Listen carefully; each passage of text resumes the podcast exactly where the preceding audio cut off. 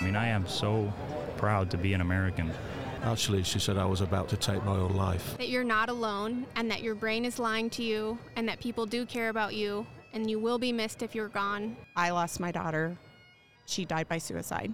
And I looked at him, I knew he was dead, and then I had to go treat the guy who shot him. And don't give up. NEGU, N E G U, never ever give up. Thank you for tuning in to this special series of Faith in Your Recovery. We're coming to you live from Lucas Oil Stadium at the Fire Department International Conference. We hope you enjoy these stories from the front lines. Stay tuned and God bless. Welcome back to our Faith in Your Recovery podcast. Good to be with you again. Thanks for tuning in. Make sure you continue to follow us, tell your friends. You can find us on SoundCloud, Apple Podcast. You can find us on uh, Spotify. Keep hunting. We're just about everywhere. Our guest today is Russ Reimer. Welcome, Russ. Yeah, thank you. Hey, it's good to have you. Yeah, Russ, tell yeah. the folks where you're from. Yeah, sure. So I'm from uh, Manitoba, Canada. Grew up in a little town called Steinbach. It would be just south of, of Winnipeg. That's the large city. Kind of, uh, we are literally the uh, longitudinal center of Canada. Really cold. We hit minus 50 this year. Whoa. Yeah. What was your temperature when you left home to come here to beautiful Indiana? Yeah, so temperature is actually pretty similar to Indiana. We're right around, we, in Fahrenheit, we would be right around the 32 degree mark. Uh, we experience all four seasons, so we'll hit we'll hit up to 90 degrees in summer, but then we drop all the way down to that minus 40 in winter. So if you come where I am, you're going to get all four distinct seasons. I may come see you in the summer. Not Yeah. that I want to make it in the winter, No, okay? no, Never no. been a winter Yeah, person, yeah. but uh, that's cool. Tell the folks your career. Explain Sure. a little about that. Yeah, yeah. So I'm an assistant chief in a, uh, a volunteer or a paid on call fire station, and in also in, like in a smaller city of about 15,000 with a service area about 50,000. And then I'm a career uh, firefighter paramedic in a large city close to a million population, 27 fire stations. And so I do I do both um, uh, uh, both jobs there, a firefighter paramedic, and then an assistant chief uh, in the volunteer setting. That's got to keep you pretty busy, I'd think, between the two. Yeah, it, it, it does, and, and- to a lot of people, it it sounds busier than it is because I've learned how to put a lot of stops in place so I don't wreck everything in my life. So my my wife and kids have to be number one, second to the father, uh, and. Um, and, and, and so I'm very hawkish on having straight days that have nothing in it. Hooray for Yeah, you. That's yeah. what it takes after Yeah. 35 years in ministry. Yeah. You hate to. There are times you have to say no for your benefit before You you, can be any benefit to anybody else, you bet. right? Yeah, you bet. Tell us a little about your wife and kids. Yeah, so I uh, I was married 15 years, and actually, um, I'm not too long ago I suffered through divorce. That was a difficult journey, um, and so I have I have four children. Two of them are stepchildren, and two are, are biological. I actually met my second wife on a play date. I met her in the school hallway picking up my boy. It's pretty neat, and I feel like I feel like uh, this marriage is is like Jesus just made my second wife like tailor made it's an amazing story of of uh, I don't know God's goodness it just blows me away so I now have the the stepkids and I'm an adopted kid so even on wedding day I I vowed to my stepkids that just like I'm to my parents I feel biological I said those two kids I'm going to love you the same as my boys you're now my kids and I meant no offense to their biological father No. but I but I tell them I love you. You're my children, and um, and and so those four I, I just love how I increased from two to four, and uh, and then my dear wife Mallory, um, yeah she is oh she is precious. I couldn't do this without her. You know what? The time that it takes, the commitment, the stuff Yeah. that you deal with, the stuff that you bring home. Yeah. They don't have to understand, but when they've got that affinity and they love it because you love it, my wife was that way through 35 years Wow. of ministry. Nice. And uh, Yeah. you know, and actually, she's the one who helped me find Christ, Mm. who basically led me to the Lord by her example. So I've been able to blame ministry on her ever since we got married. Okay, that's if awesome. she didn't like it, I'd just say, "Hey, it's your fault." But, yeah, uh, yeah. Well, people are happy that it's her fault and that you're doing this. I well, bet. thank you, sir. This is great. Appreciate that a bunch. Yeah. Uh, let's go back early in life. You Yeah. say you were adopted. Tell Yeah. us a little about that. Yeah, so I was I was adopted. It's a it's again a, a wild story. I was actually kept by my biological mom for three months, and uh, she had a real drug and alcohol problem. So when I've I've met her, so I know the story. Um, and so she, somewhere around three months of age for me, she she wrote in a letter that she woke up in the in the morning in a drunken stupor on the floor. She I guess had passed out and made eyes on me in a in a playpen or a crib, and she hadn't fed me. And she said you, that I had slept my or I had cried myself to sleep. And that day, the way she worded it was that a higher power moved her to give me away. So it's, it's kind of strange because I, I had an older brother who would have been six at the time. So I'm three I'm three months already with her. She's 28. She wasn't a younger girl, and she just up and gave me away. And I, I and then she had another child. So I have I have a younger sibling, an older sibling, and I was middle, given away. And I ended up getting adopted by. Uh, um, uh, a couple named Reg and Lou Reimer. So, so my, my name at birth was actually Stephen Douglas Presley, but my name that I just gave you is uh, Russell Dale Reimer. So it's a very unique start already to life, uh, attributing to a higher power, which I now know to be Jesus. But it's just crazy that it happens before I would have ever known Jesus, because because now I go to Reg and Lou and Steinbach, which launched uh, a, a Christian background life. I like not going. To, there was no way I was allowed to not go to church. Okay, I, I, I used gotcha. I used to hide uh, under a chair. Actually, I didn't want to go to church, and it was an evangelical Mennonite church. And uh, we have so, one of those in the area. Okay, so I was very conservative, and um, and so I was raised by really good, God-loving, God-fearing church people in Steinbach, which was leading to to all of where I am today. Wow. Yeah. You know, I liked your comment there. It was something about before you knew Christ, but It's it wasn't before he knew you. Yeah. Uh, scriptures are clear that he knew us before we Yeah. were knit together in Yeah. Mm-hmm. our mother's womb and were fearfully and wonderfully made. And he convinces us of that just, just by his actions. And I know you're going to tell us more stories here in a minute of how he's worked in your life Cool. and what you've tried to do in his name. And that's Yeah. what we celebrate here Yeah. faith in in your recovery. Okay, Yeah. take us to that Yeah. next step. You led us through the adoption. Yeah. So, uh, classic story here. You know, raised in the right ways. My personality, uh, not surprising, I ended up in the fire service. Uh, I wasn't okay at some point in my life with God just being who I was told He was. So I had a lot of great upbringing, felt really warm and fuzzy at all the church camps, did all the stuff, but then it wasn't good enough for me. So I started to try the other side of life. And uh, in one of the, I, I tried everything. So drugs were in there, but my heavy spot was alcohol. And uh, you would have seen it quite early that I got into alcohol much heavier than somebody should for that age. What age was that? So six, 16, Okay. just like on the button. And I'm, I'm, I'm still like this. I'm all in on everything.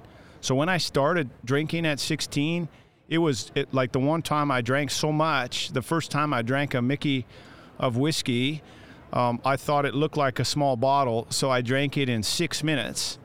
And uh, I was so poisoned, I was throwing up blood and I stopped breathing. Like I almost died that night. And then my my response to that, once I got over like three days of of hangover, or whatever that was, was I started full time drinking. So rather than reject what just about killed me, I was I was in it to win it. Now I just never drank whiskey because it was it turned me off. But I started drinking everything else. So, but I had to keep it a secret because my my parents didn't allow that. So there was no alcohol uh, allowed. So I got into a lot of. I would drive around and drink then. I'd get other people to buy me booze. I mean, by the time I was 18, uh, even my buddies who I drink with, if they actually knew how much I drank, they would have never let me do that. But I'd hide it from them. So I'd show up to a party and drink what they'd see, but on the side, I'd be drinking way more. So it wasn't uncommon sometimes by a morning where I'd count, I'd have between 70 and 80 drinks.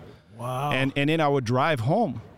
So I eventually got arrested for DUI, uh, but lucky I wasn't quite 18. I was actually uh, two months away from uh, 18.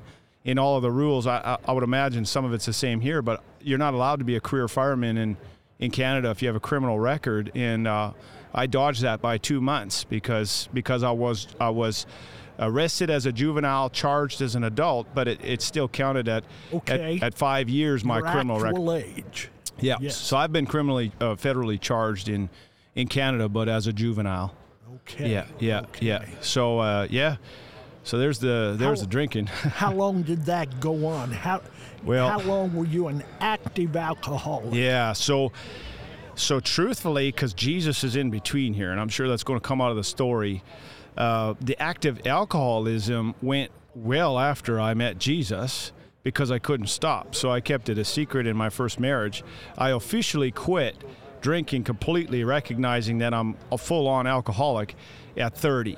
How old are you now? 43. So no Okay. no drink for 13 years. Congrats. Never relapsed, Rick. never touched a drop from from one day. Okay. Yeah. Tell us some of the doom and gloom the drinking brought about in your life. Yeah. You know the I, I ran into Jesus and became a man of God. That made it even worse because because uh, Do me a favor.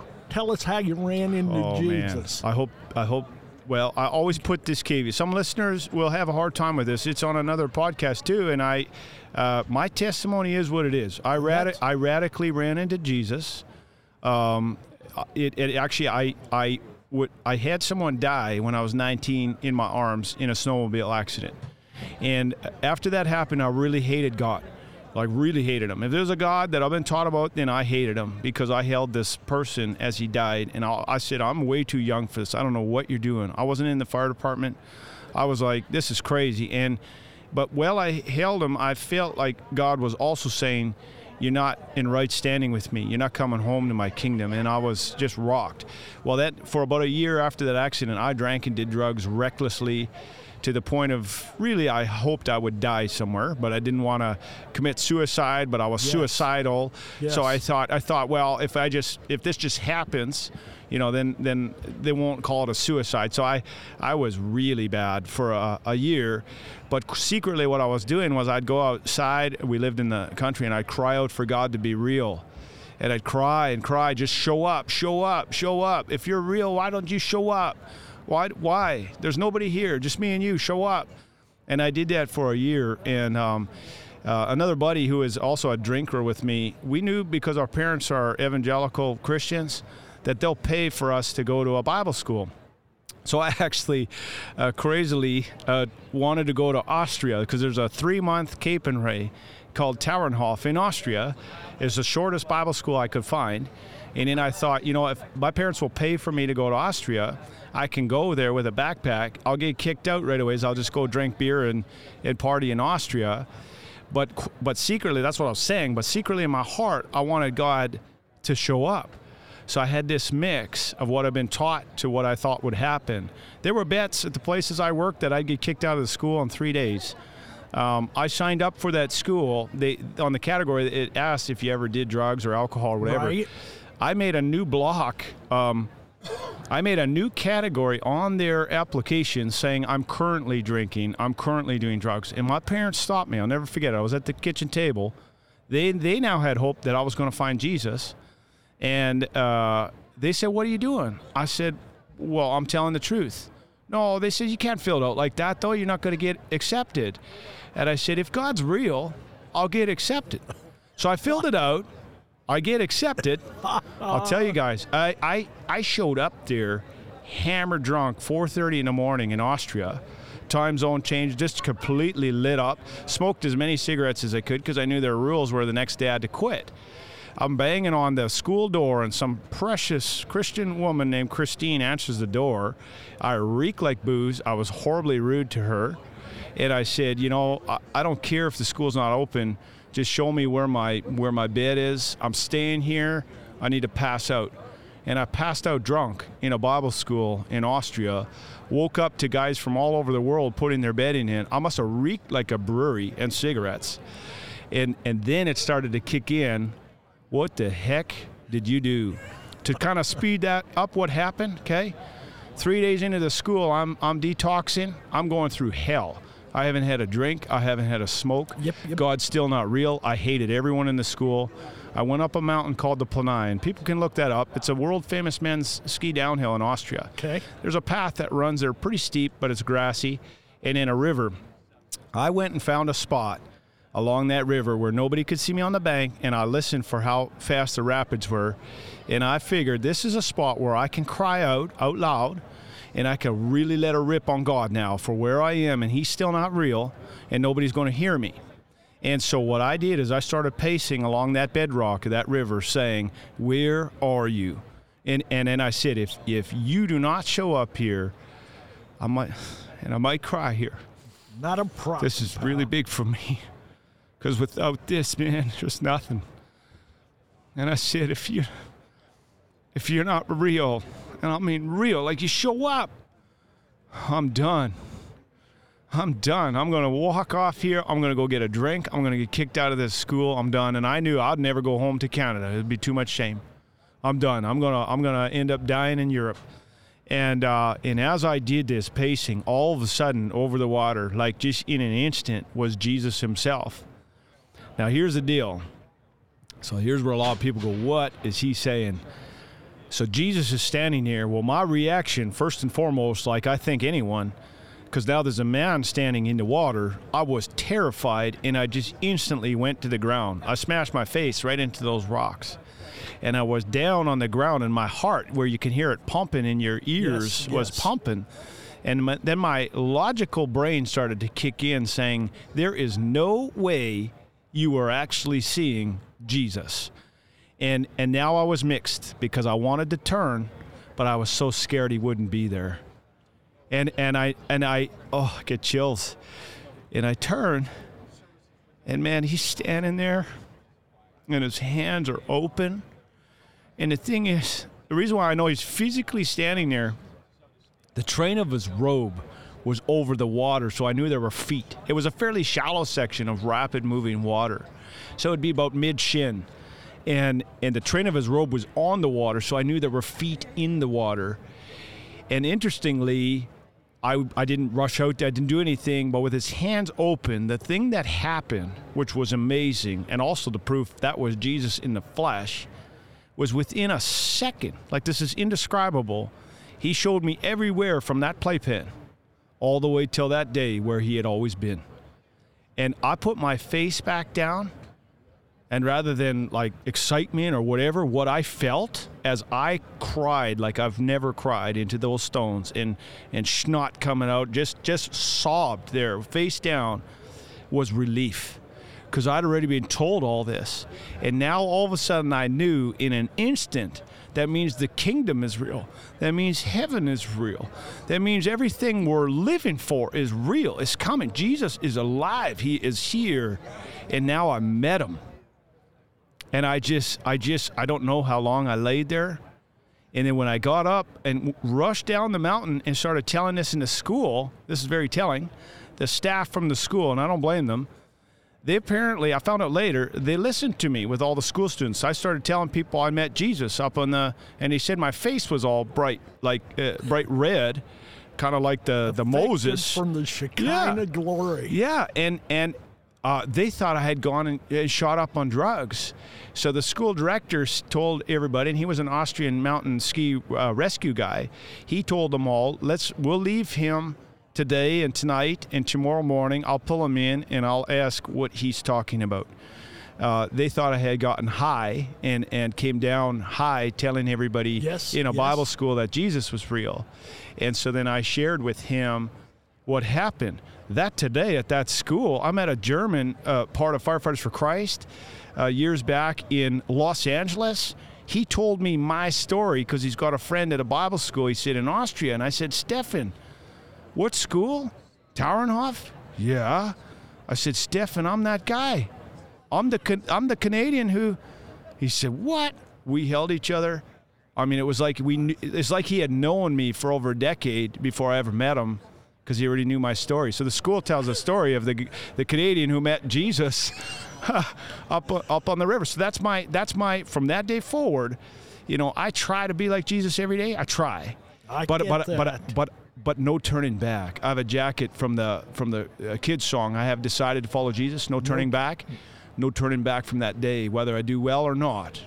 Whether I do well or not, I am trying to be like Jesus today. Dude, I've That's got it. cold chills all the way down my spine. I mean that spirit oh. chills more so. And appreciate to that. think of that moment, and and I believe in that with all my Yeah. heart. I've Oh, not yeah. had that moment with that kind of visual. But I always tell people, I can't tell you what the voice of Jesus sounds like, Right. but I know it when I hear it. Yeah. And I felt Yeah. that tap on the shoulder that said, turn around, go the other way, look over here, Yeah. try this. I. That's as near to the visual, but it's touched me as deeply, and I believe that with all my heart. Yeah, I, it's I'm amazing. picturing you with somebody who could paint that picture of oh. Christ in that river. That's a good idea. I, I challenge you to get that That's a good idea. someday. Oh. When you spoke to the robe there Yeah. laid across the water, I Yeah. think you said. yeah, Just to and his able to hands were open.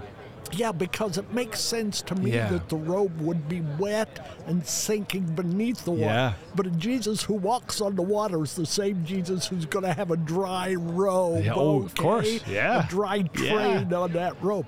And the idea of the open hands, I oftentimes use visual imagery with people. Yeah. Ask them to close their eyes to picture Christ. Yeah. What's his body language? Yeah. And his hands are always open. Of course. You know, it's tell the little children to come Yeah. unto me, hinder Yeah. them not. Yeah. It's that invitational aspect. You know, when you spread your arms, if I see you, I'm guessing you're going to want to hug. Oh, yeah. That's what he's saying, man. Yeah. I want to hug you, whether it's Yeah. physical or heart to heart or whatever it is. Yeah. Yeah. And you were there. Get Yeah. that picture painted. I'll buy one. All right. You're, I've never heard that, and I'm going to look. Th- that would be so powerful for me. you could, you know, Unbelievable. You somebody you can talk Yeah. through and Yeah. talk to, Yeah. and say no more. I guess kind of Yeah. like you know within the uh, police world, you've got Yeah. those sketch Yeah. artists for Yeah. a suspect, Yeah. and work that out. Yeah, yeah. well, I want one hanging in my living room. I'm- it- It's probably going to happen after All you right. said this. All right, I want to see it. So lead Yeah. us forward from there because I know even serving Christ every day is not, Yeah. You know, not puppy dogs and rainbows. Okay, tell us about it, especially in your line of work. I know Yeah. you're a member of the Firefighters for Christ. Yeah. Tell us how that's played into your career, Yeah. other experiences, and how you've been able to influence the heart of others. You you bet. So yeah, so from that experience, I ended up backpacking. That's cool because it set a bit of a hook. I'm about to, with Firefighters for Christ, I've actually here while at India, I found some inroads. I have someone from Saudi Arabia that's, uh, I think he's going to come stay at my house, but he's he's lining me up. He's going to get me into Kuwait and Iran to go visit brothers there. Uh, so very interesting what the backpacking did after I after I found Jesus. I backpacked in Europe and I and I had a heart for some reason. I went to Morocco, Egypt, in into the Muslim countries, and I I fell in love. And now all of a sudden that love's coming back. So that was a piece that I guess God was doing in my younger days. Maybe that was laying the ground for Firefighters for Christ. Sure. But I returned to Canada, and uh, that's when I ended up getting talked into joining the volunteer fire department by a buddy of mine. And it's funny, I had actually had to break off a relationship with a girl that I had been with a long time because she said you can do anything but not be a fireman. So I actually I, I broke up with her and became a fireman. A lot of guys would probably laugh at that. Uh, um, and and I didn't know that God was behind the fire service. I actually lived a double life thanks to the fire department. I did the classic go to church thing, but when I was in the firehouse, I hung Jesus up in my locker. There was no Okay. way I was wearing him in the station. And so what I would do is I'd, I'd quietly hide all that drinking and smoking in the in the firehouse and then silently even from the fire guys and my first wife I was hiding. She's she was a full-time medic. I was hiding a lot of drinking. I would drink while she was on shift and then get rid of even to the dumpster all the remnants of what I drank. And then I did it every day. And I lied I lied and I lied and I lied. And, and what bothered me because now I knew Jesus was this guilt cycle of I can't quit drinking. I want to quit drinking but I'm lying, and I'm lying to people I care about, and and, I just continued on lying and lying and lying and lying uh, while drinking more and more and more, and coming to greater lengths to to lie to cover the drinking. Even gas pumping certain ways so I could rip off money out of my own bank accounts to buy booze, like, like just crazy levels of deceit because I couldn't quit. And I, I also thought, well, this is crazy. I met Jesus. I love him with all my heart. I'm trying to serve, um, but I can't stop. I'm addicted. But I didn't want to tell anyone that, that I was addicted, which seems so silly. Like today, looking back, I think I would just tell someone. But for some reason, I just kept moving along, driving, drinking and we slowly we were married had kids. Our marriage did not do well. It wasn't doing well. Well i'm planting all these seeds of deceit. I mean it's no wonder we were headed where we were headed. Sure. and so so in a lot of respect to my first wife man i really messed that up. You know and i really i really might have been a good guy but i was i was not a good husband. And i was sowing all kinds of bad seeds in there. And it was actually at a it was actually at a firefighter function when i was 30 that I was actually mad at, at her and thought even all this trying to quit drinking, why do I bother? You know, why do I bother being a good guy and whatever? So I had a fire department wedding where we were kind of hosting the, the people, driving their cars and stuff. I got so drunk. I mean, I was just, I hadn't drank like that since I was a teen. And then I drove home. I, I think I went and stole from, from homes all over our city. I didn't go home. I drove all over, I think, stealing. I was 30 years old with kids trying to represent the Lord. And and then I showed up drunk uh, at home, and she tried to believe me. Uh, I was throwing up. I told her, "Oh, it was bad meat. I ate bad meat. I was just totally drunk." And uh, that night, all of a sudden, alcohol became something to me, not alcohol. And I could see Satan. It became a spirit that was alive, and I hated it. I just hated it so bad that I said when I woke up that next morning, I said, I will never touch this stuff ever again as long as I live. Now, at the time, I mean, my my uh, ex-wife now that she said, "Yeah, right." I mean, I, I'm lucky I didn't get thrown out right there, uh, but I knew it in my heart. It's over. Me and this me and this marriage to alcohol is done, and that's that's I quit right there. I never You touched. You were able to quit cold Right turkey. there, right you there. Didn't go. You didn't go for treatment. No, we're eh, not n- no- suggesting no- that. nothing. We're just telling your story. yeah, yeah, And that you were able to do that. yeah. I just quit right there because I hated it. Okay. I Yeah. want to point something out. More than once, you've alluded to the fact that you had connected with Christ, your- your love for Christ, but still you had those battles going Yeah. on. Folks, I am of the theological belief that is more than possible. There are those times that Christ will take it away from us in a heartbeat. There are those times he expects us to let go of it. We're not always able or we're not always willing, Yeah. but it doesn't diminish his love. It doesn't diminish the fact he died on the cross for those kind of moments. Yeah. And that we've just got to keep our nose to the grindstone. We've got to keep climbing the mountain to have that moment to to witness him. Uh, sometimes we've got to step into the water with him or step onto the water with him in faith. Yeah. And other times he'll come to us and say, Today is the day. Yeah. You found your day. Move us forward. Yeah. Yeah. Yeah. Yeah. Take us forward with that Yeah. from that time. You bet. So fast forwarding now, after all this, uh, my my marriage, as I, as I mentioned, it it did it did not it did not make it. It uh, uh, I had quit alcohol now in 2009. So I, I'm not sure without looking where this correlates to the stopping of drinking. But I ran into Firefighters for Christ booth while I was still with my first wife at random. Well, not at random by Jesus in San Diego. I ran into John White, the original founder at a, at a expo just like this. I just ripped around the whole place. There was like an hour left. Uh, I paid twenty dollars, which I wasn't happy about, with an hour left. And uh, in the last booth I hit was Firefighters for Christ, and I thought, "Whoa, this is neat. I've never heard of this." And um, and and my parents at the time, they're snowbirds. They like to go to Palm Springs. After San Diego, we went back to Palm Springs, and there almost audibly uh, in a hot tub sitting there in Palm Springs, God spoke to me and said, That, what you just met, you're going to do that in Canada.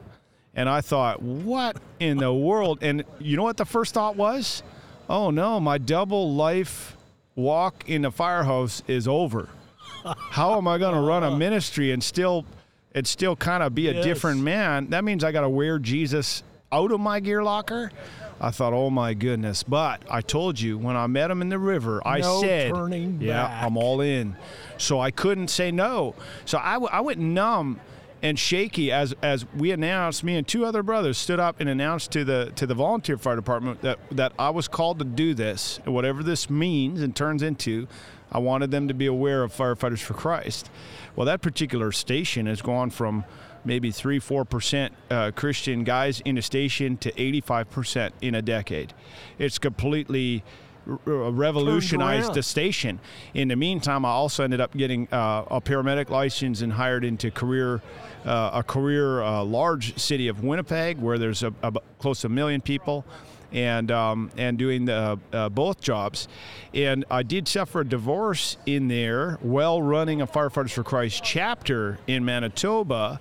So, um, well, I got the divorce. Well, it blew the chapter up. Well, Firefighters for Christ International was so encouraged by our young chapter because a lot of people have gotten older and they were looking for God to show them young active duty guys coming and running chapters. And here in Canada, that's what we were. And our chapter was exploding with growth. And then off me as a leader, is headed into divorce. Well, it blew that chapter to pieces. I left the chapter completely. I actually got told off by someone thrown out of my own fire station. Um, it, it- it's really ugly what happened, but it needed to happen. And I told the guys, I'm gone, I'm done, I'm out of here. And so now I wasn't even in Firefighters for Christ at all. Some of the headship that's even here at our booth uh, came out to to see me in Canada while I was going through this away from them. I- Gotcha. I tried to hide from them, but it didn't it didn't work. They found me, um, and I was completely shelved. I, I pictured a life now of a little corn broom. I have this picture of a little corn broom, a little corner of a house, and I figured post divorce, that's all God's going to give me. That's it. I'm done. I'm of no use. I've had a divorce. Who am I? You know, and uh, and instead, uh, I found this new uh, woman, Mallory, on that play date we ended up traveling in Maui. This is crazy. And a guy prophesied over us in Maui words he couldn't say at this little Lahaina Christian Fellowship Church. And he, and he said to me, I wasn't wearing anything fire department. I hadn't worn an FFC shirt in over two years. And he said, I know this is Firefighters for Christ. And I mean, so we knew we had to go back. And I didn't even want to. So I, I, I talked to the, the current chapter leader at that time and said, God spoke to us in Maui. This is what he said. So you need to ask the chapter if we can come back. You guys need to pray and listen. And in, and if I can, I said I want to come back and start by apologizing because it wasn't just me that had a divorce; it was all of you. Yes. And uh, and so that's what happened. So I came back in as just a, a member uh, of Firefighters for Christ, but then God started telling me, "Go tell the leader you're going to re-lead it." I thought, well, that's the most prideful, arrogant thing I've ever heard. Go tell a leader, listen, I'm supposed to be the leader after he carried it when I destroyed it. I couldn't get rid of that for months. I couldn't sleep. And uh, finally, I sat this young man down. He's much younger than me, and I said, "Listen," and and he's not very impatient, and he I couldn't say it. I was having a hard time saying it, and he finally said, "Say what you need to say." And I said, "Listen, I think I'm supposed to re-lead this." And he just said, "I've been waiting for you for like three months to tell me that." Uh-huh. and I just started weeping again, right in the so God firehouse. had already prepared his oh, heart. Oh, and you know what? And I don't, I don't. Well, we, I really don't deserve this.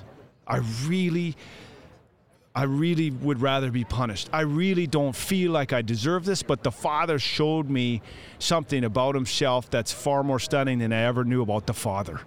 It, it makes no sense how much he loves us. His grace makes no sense, the depth of it.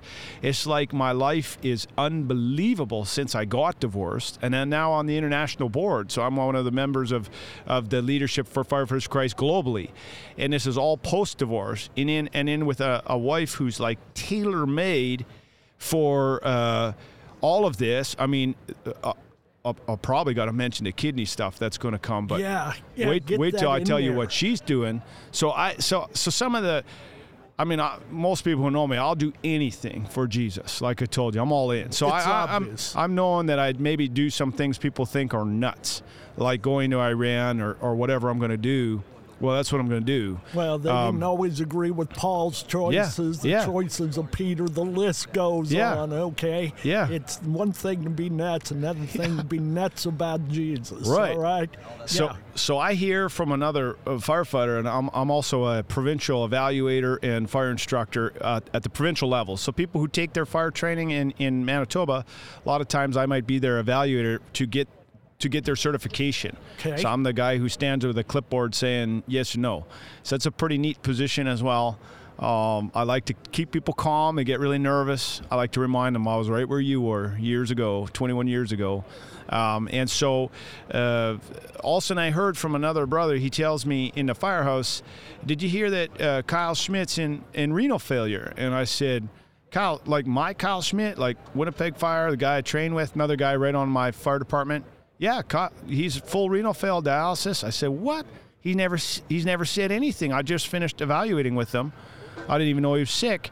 He's 38, uh, 39. Um, I texted him right away. I said, "Kyle, brother, are you are you in renal failure?" Well, he called. Yeah, yeah, full dialysis. Kidneys went to three five percent capacity. I mean, he'd be dead. Uh, I knew nothing about kidneys and and donors, or we're chatting, and I just said, "Bro, I'll give you my kidney," and he goes, "Re- "Like what?" And I said, I'll, I'll give you my kidney. I said, wait a minute, can I do that? Like, how's that work? So I actually called our donor program, the Living Donor Program, backwards with no knowledge. I just said, uh, Kyle Schmidt needs a kidney. I want to give him mine. And they said, "Well, did you like who talked to you?" Or I said, "Nobody. Can how do you how do I do this?" You know, typical fireman. I thought, "Well, let's go right now." Yeah, yeah. Um, and then I researched it backwards. You know, to how it all works. So that whole that whole thing is happening actually May 12th in just over two weeks. I'm getting cut open, and my left kidney's going to Kyle Schmidt, another Winnipeg fireman who's. I'll have to apologize. Kyle listens. I think he's 39 right now. His birthday's right now. So I'm, I'm 43. I'm just a few years older than him. He's got a little daughter he can't play with. He's on dialysis seven days a week, every day. So he got knocked out of suppression. Uh, he clips in overnight, so kind of 8, 9 p.m. till morning. He got moved over to uh, uh, fire prevention because he can do that. He can do dialysis and do fire prevention. So, so, and then with Canada and COVID uh, in combo, we've been at this process for a year and a half, and we still they won't do the surgery. Well, they just announced here conveniently just before this podcast, like a week ago, that our surgery date is May 12th. So I've been here at Indy able to tell guys I'm actually doing it, going under the knife May 12th for another fire brother. Well, I'll tell you, when you say in the firehouse that you'll step up for another fireman and cut an organ out, and then you combine that with, oh, and by the way, Jesus is real. So Kyle, he he, he he's he's not a man who comes from a faith background. His mom had some faith, so he knows, and, and he'll listen to this. He knows this is all about Jesus and his life in eternity with me. We're claiming, I mean, I, I think he's in already. Like, we're to be brothers forever. There's no question. And then his precious wife, Lindsay, and uh, both of them coming into the kingdom and their daughter, that's what it's really about. And then, and then, and then all those other firemen thinking Reimer there on three platoon, four station is nuts. I yeah, nuts for Jesus. Yes, I wonder how many people would go as far to say, I'm committed enough to give my kidney Totally. to see somebody's soul one to heaven. Totally. So, how's Mallory handled this? So, so Mallory. Now let's this tailor-made wife. Okay, if people are wondering how she's handled it, this is going to be a good summary. This just happened yesterday. This is crazy. Again, the timing of your podcast. She messaged me in the morning a story of someone at home off our social media that's popping off of the kidney donation because it's on my Instagram. So if we have a Firefighters for Christ Manitoba. So Firefighters for Christ MB is our is is our uh, Canadian Instagram page. Okay. My kidney stuff is on there, so I'll be posting uh, on there to try and post this journey. Well, somebody clicked on her saying telling her a story of their sister who's only 18, now 21, who had a failed kidney donation and is really sick. And and the brother reached out to Mallory while I'm here at Indy saying, "Would you know anybody that would give a kidney to my sister?" Well, Mallory messages me and asks me if it'd be okay if she would give her kidney to that girl. I said, "Babe, what?" I said, "Well, I'm here at Indy talking to everybody about giving a. You're gonna put in the living donor program." And by the end of yesterday, I connected her with my nurse, my my wife at home. If you're wondering how she feels about it, she's about to try and be a kidney donor. This is this is unreal. Man, That's the woman I'm married to. break loose in tears. Just the It's- God it's touch, unreal. the God moment. you know, it's one thing to hear your story, Oh, but when you throw that in, it's 24 hours fresh. That's unreal. Okay, give Yeah, or take a yeah. couple. Yeah, Yeah, yeah. that doesn't happen without Christ. Yeah, so the Okay. listeners can pray pray that my wife is a match to this girl because you need to be a match. I'm a perfect match to Kyle. Yes. I did ask them by the way when the hospital said you're a perfect match, I wanted them to clarify what does that mean? Perfect match. Yes, yes. They said we'll put it to you this way. If you were if you were identical twins, you guys wouldn't match this well. They said this is unheard of. You're identical match. Uh, they said it's once in a career maybe for a surgeon. And I said, okay, I just want to know because I don't want to embellish the story. I said, I tell a lot of stories. and so I wanted Health Science Center in Manitoba to tell me. And that's what they said I was, whatever that means, a perfect match. Yes, yes. So I, I'm the best Wow. match for him to have a kidney that takes and for longevity. Yeah, Because yeah. he will run the risk of he needs to take care of that sure, kidney. Sure. Yeah, yeah. Russ, thank you so much for what you're doing. Yeah. Uh, you know, thank you obviously for being part of our podcast. Yeah. But big stuff's what you've shared with us and what's ahead. With all that's behind, I can't imagine what's ahead. Oh, me neither. But dude, I'm gonna push you.